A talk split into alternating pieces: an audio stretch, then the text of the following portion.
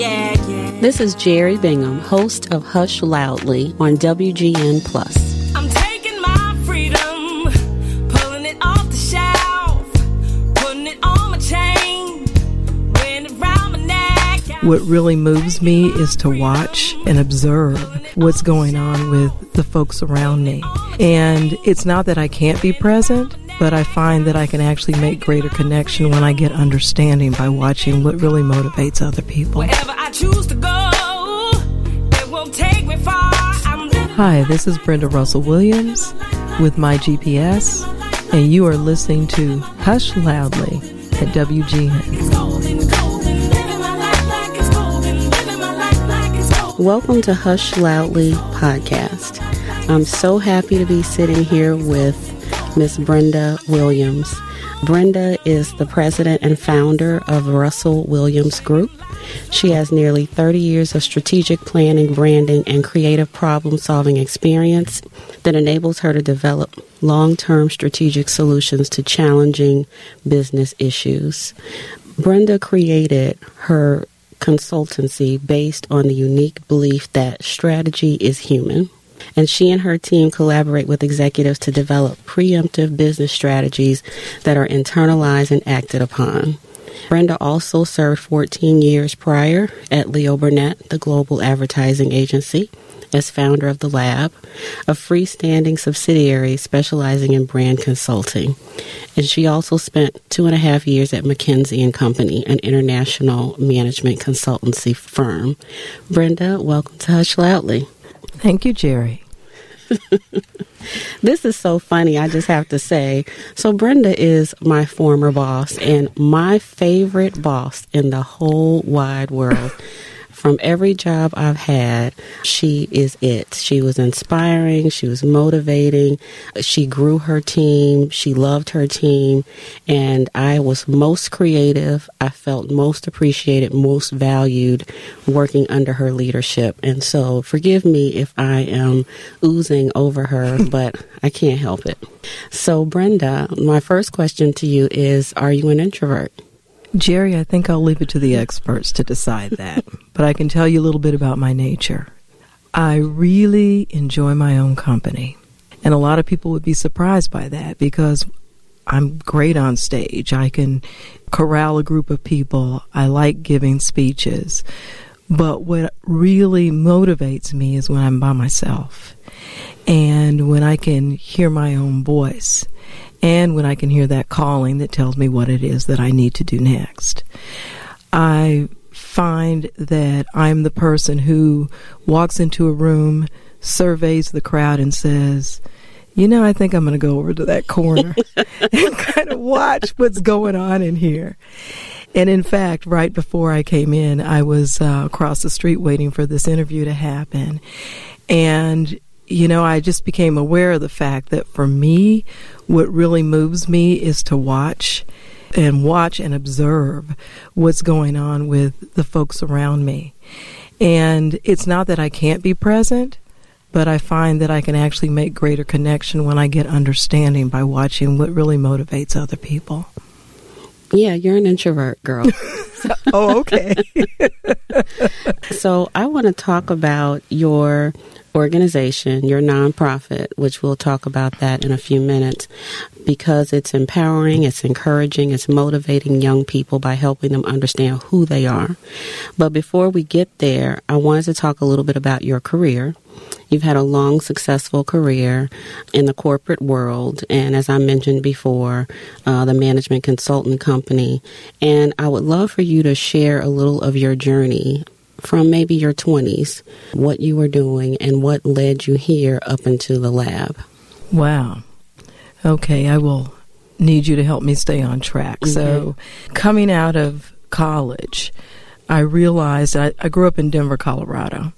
I realized that I wanted a different kind of experience for myself. So, I remember saying after going to Atlanta on a trip with a friend, I'm going to move to this place.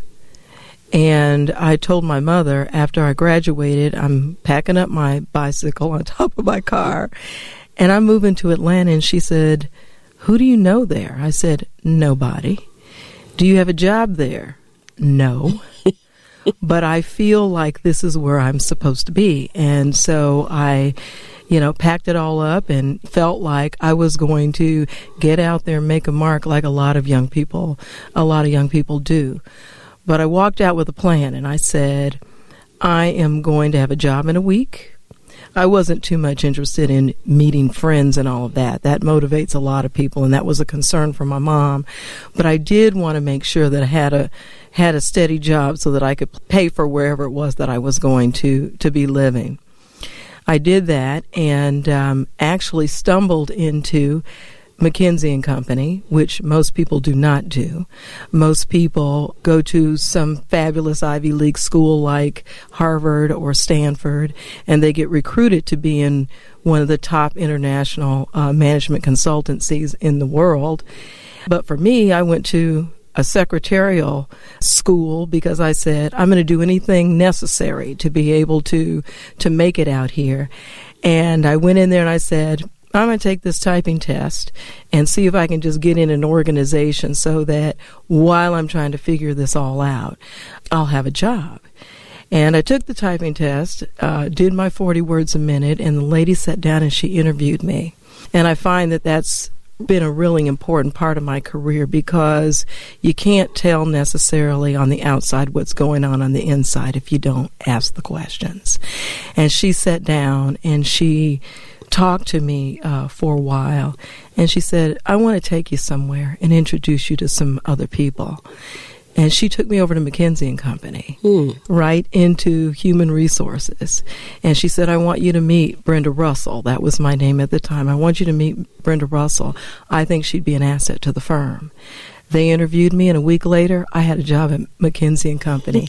A young African American girl from Denver, Colorado, from the University of Colorado. Who would ever think that I would land a job like that? And that really sort of that set it off for me. At the time, I had no idea what McKinsey was about and or any of that. But I did find myself inside an organization where I watched and observed behaviors of people I was not familiar with.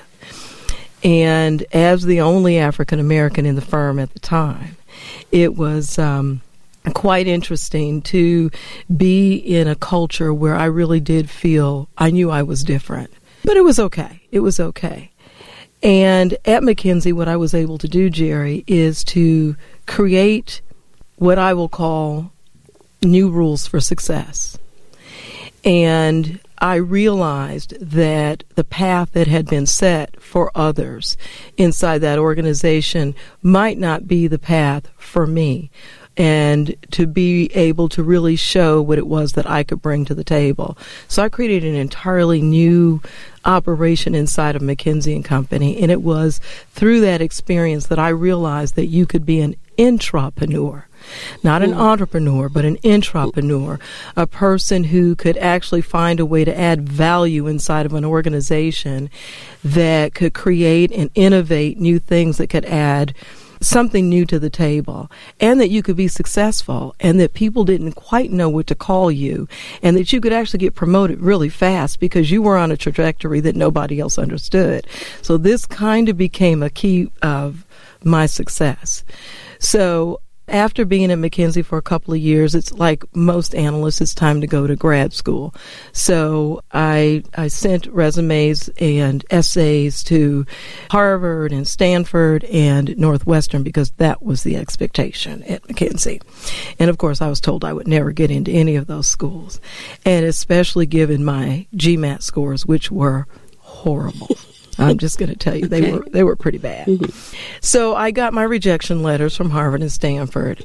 But Northwestern said, There's something interesting about this lady, so we're going to interview her.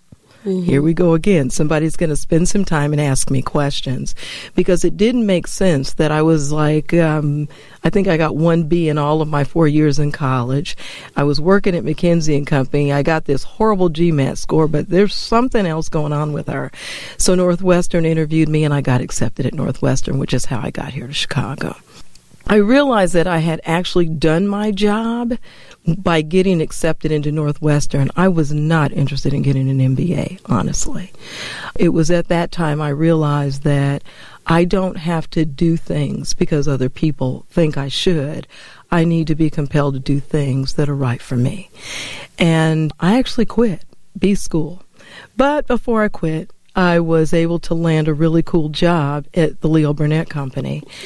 And Uh, so, and I want to, of course, jump to that because I didn't know all of this Yes. McKinsey story. Yes. So, okay, let's jump to Leo Burnett and how you created. I know what you created, but why don't you explain how that Right, right. At, at Leo Burnett, I came in in the research department.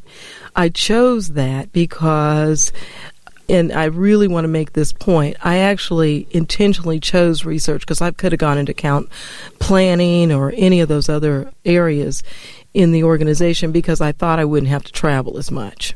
To be honest. And I also had a, a keen understanding that this was the place where you got to to tap into human nature and to really understand what made people tick. And I like that. The idea of really getting deep. And I think that's something that has is is also true to my nature. I don't really care for chit chat conversations. I like deep mm-hmm. conversations, one on one, really getting to know people, whether it is about their kids or, in my case, Keebler crackers, and really understanding why they love Keebler crackers so much. So, doing that, I remember the day that I interviewed, one of the interviewers asked me, What do you see yourself doing in 10 years? And I said, Oh, I'll have my own company.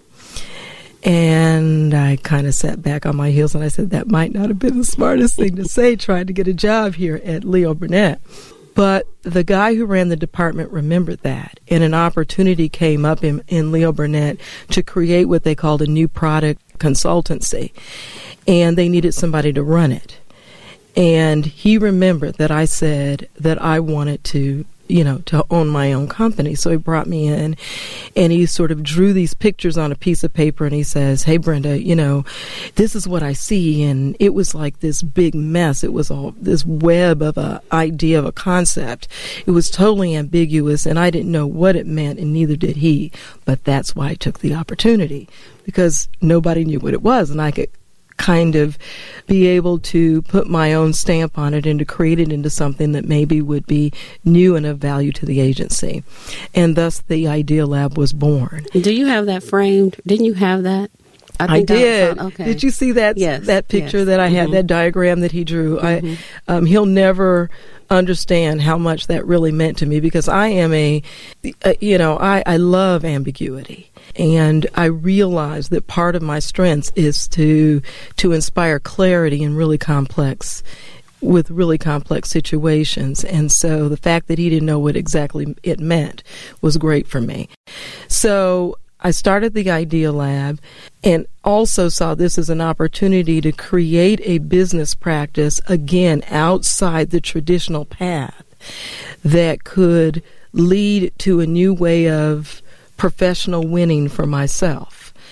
And I remember after being in this role for a couple of years and interfacing with key executives at top Fortune 500 companies, I was some, I don't know what the peon title was that I was at the time, but I said, I got to at least be a vice president talking to these people, you know? And there was, there was no, um, there was no path for me. It, the, the path had not been designed because as an entrepreneur, you're creating it as you go.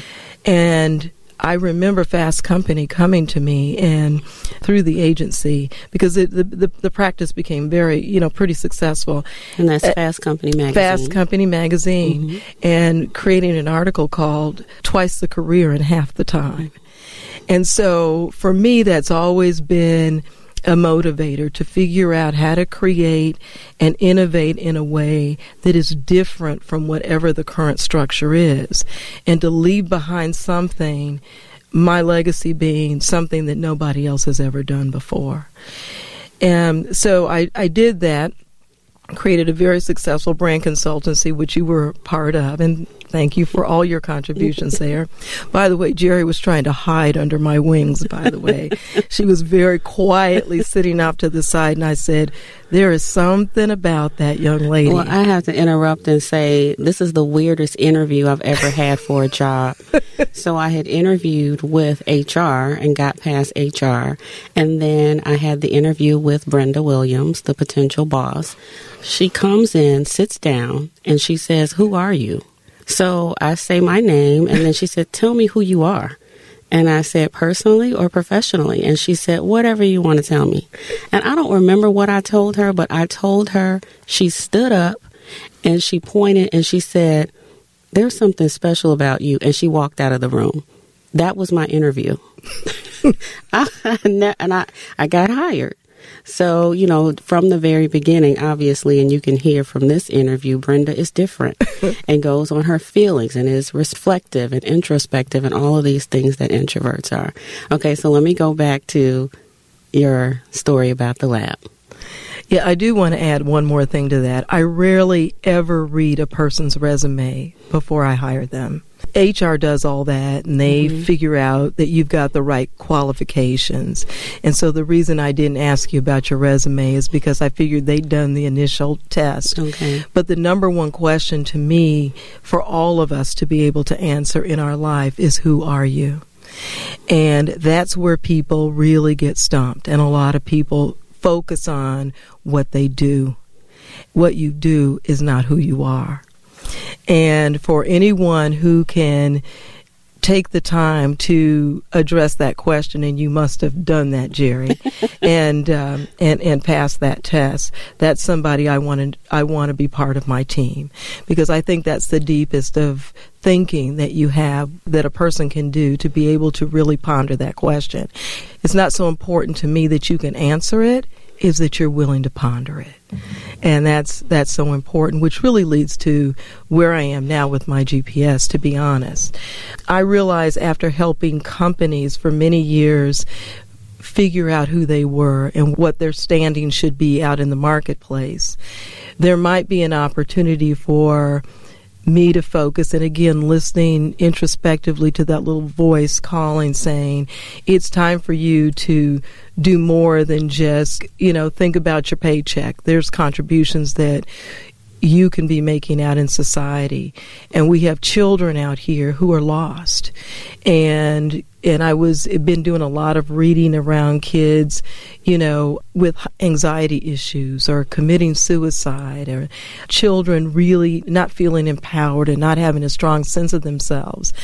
And I thought, you know what? I've been doing 30 years of helping companies position themselves so that they have a positive face and a positive voice out there in the marketplace. What if I took that personal and helped our children be able to feel better about who they were, to create an internal compass for themselves that would guide them in their lives so that they make better choices? Because at the end of the day, that's what the companies were doing. Once you mm-hmm. decide what your strategic voice is, that just, it helps guide you to make better choices. And so, thus my GPS, my guided personal story was born. And I find myself now working with the future leaders of our society and helping them think about what they value, what makes them remarkable, what image do they want to portray out there in the world, what are their hopes and dreams, and helping them to understand that no matter what it is they think they might do, there's a contribution even greater than that that they can make in the society, and that's why we need to have them here. That is why they matter. And it, it amazes me every day and fulfills me every day to see the kids go from not talking very much about who they are to being able to stand up in their own truth proudly and be able to say to the world, This is who I am and this is why I matter. And I wonder, so I know about your organization, about the junior introverts, and I wonder if there's anything that you can see with them and how you're touching them mm-hmm. and, and able to push them forward and empower them. Yes. It's so interesting because I have teachers and administrators come to me and say, We have never heard him say anything. and my God, so they're surprised. Mm-hmm. And we had no idea that all this was going on. And, and I go back, if you really think about our conversation, I go back to the beginning, which is, well, nobody's asking the questions. Mm. And that's what it's really all about. And I think when you're dealing with the young, the junior introvert, it's going and one on one, sitting down and getting a little bit deeper, looking into their eyes, and creating a space where they feel like they're not going to be judged. And when you ask the question, you know, what are your gifts or t- and talents, or what do you think makes you really stand out, and you affirm that, and they look at you and they're like, "You like that? You like you like mm-hmm. what you're hearing?" Mm-hmm and you're interested. You hear them. And you hear them. Mm-hmm. Actually, you know, you see them. Mm-hmm. And it's like for once in my life, somebody's really paying attention to me and they can see that all these things that I've been holding back, I actually can do them. And then when they learn that I don't necessarily consider myself shy, but I do, I do see myself as, I sort of step back a little bit. I'm not a great self promoter. That's why this interview is a little strange for me. But you know, I, I, I'm I'm not much about around self promotion.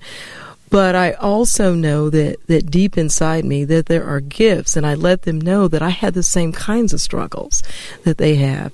And just like a like when you water a, a wilted flower and for some of these kids you put that water on them, the right touch, all of a sudden they blossom into something that surprises everybody.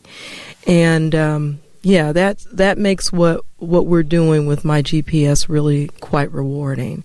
But more importantly, for kids to be able to walk out and when it's time to do that essay, understand that there are important parts of your story that the world should know. And don't be shy. Don't be afraid. Be confident and tell people, you know, uh, who you are. And, and to see them do it is, is great. I think you told me about uh, something they do with the can. I don't. I hope I'm not giving away any strategies. But what is it that they? Everybody takes something and personalizes it. Right. What is it that they do? Well, so here's what I have come to understand. When you know you ask a person, "Who are you?" Very few people can just say, "Like this is who I am." But if we use things like art and music and uh, design people can express who they are through mm-hmm. other worlds. And so that's how my GPS actually works. So it begins by us exploring art and having young people talk about what you know, what piece of art actually touches them and why. And then I ask the question, well, is there something about that piece of art that you see in yourself? And they're like, well, yeah, because whatever it is that we like, whatever it is that we attend, you know, that we put our attention to is actually saying something about ourselves. And when we talk about other things, we actually talk about them in some pretty compelling ways. And to ask young people, and can you think of yourself in the same way you thought about that piece of art or that song that you like? Well, yeah. Well, what an interesting way to talk about yourself that is totally different from the way others are talking about themselves out there. But in terms of the can uh, exercise that you were asking me about, I actually asked them to design. Sometimes it's their own sneaker or their own soda. And this soda can take on any characteristics that you want. But what you really need to know is that the world's been waiting for it, and what we need to know is why. Mm. And so they'll create these wonderful uh, new sodas with these interesting names that have all of these fabulous features that do all of these magnificent things, including keep us alive until we're 200 or whatever they come up wow. with. And they start telling these stories with such confidence, and we're you know, we, we affirm and, and, applaud the creation of this thing, but what they learn is that they have put themselves in those creations. Mm-hmm. And the same way that they can talk about and feel about something that they've created, they can feel that way about themselves as well. So it's an unfolding. And by the time we get to the end, so we do a lot of stuff with art and music and all of that. That's what makes it fun. So it's highly interactive At the end, then we start to ask the question, now let's talk about you. And what we've done is we've given them a fluency, a new lexicon, a new way of thinking that can apply to them, that can also apply to them. And I have to tell you, the, um, the essays and the interviews that these young people will do out in corporate America are going to be very different from the ones that the typical person may bring into into the room because we're helping them know that the thing that really separates you out there is your story. Mm. And Wow. people want to know your story. That's amazing every time I hear this. Yeah. And and how long can we get a little bit into GPS, my GPS? So how long is it? Is it what kind of curriculum is it? Where is it? Uh, how can we help you grow it? Or what do you need it's, from us? It's a it's a ten week um, it's a ten week program, and there are cases in which we can design you know something custom design something for an organization that is GPS oriented. In fact, we've been working with college interns this past summer, so it's a ten week program that I have just taken thirty years of work in brand consulting and actually developed a curriculum that is based on the social emotional learning objectives for the state of Illinois. So every exercise I do, I can let you know exactly what social emotional learning objective we're tapping into. We are in schools right now. We're we're at Walter Payton College Prep. We work with kids as young as eighth grade.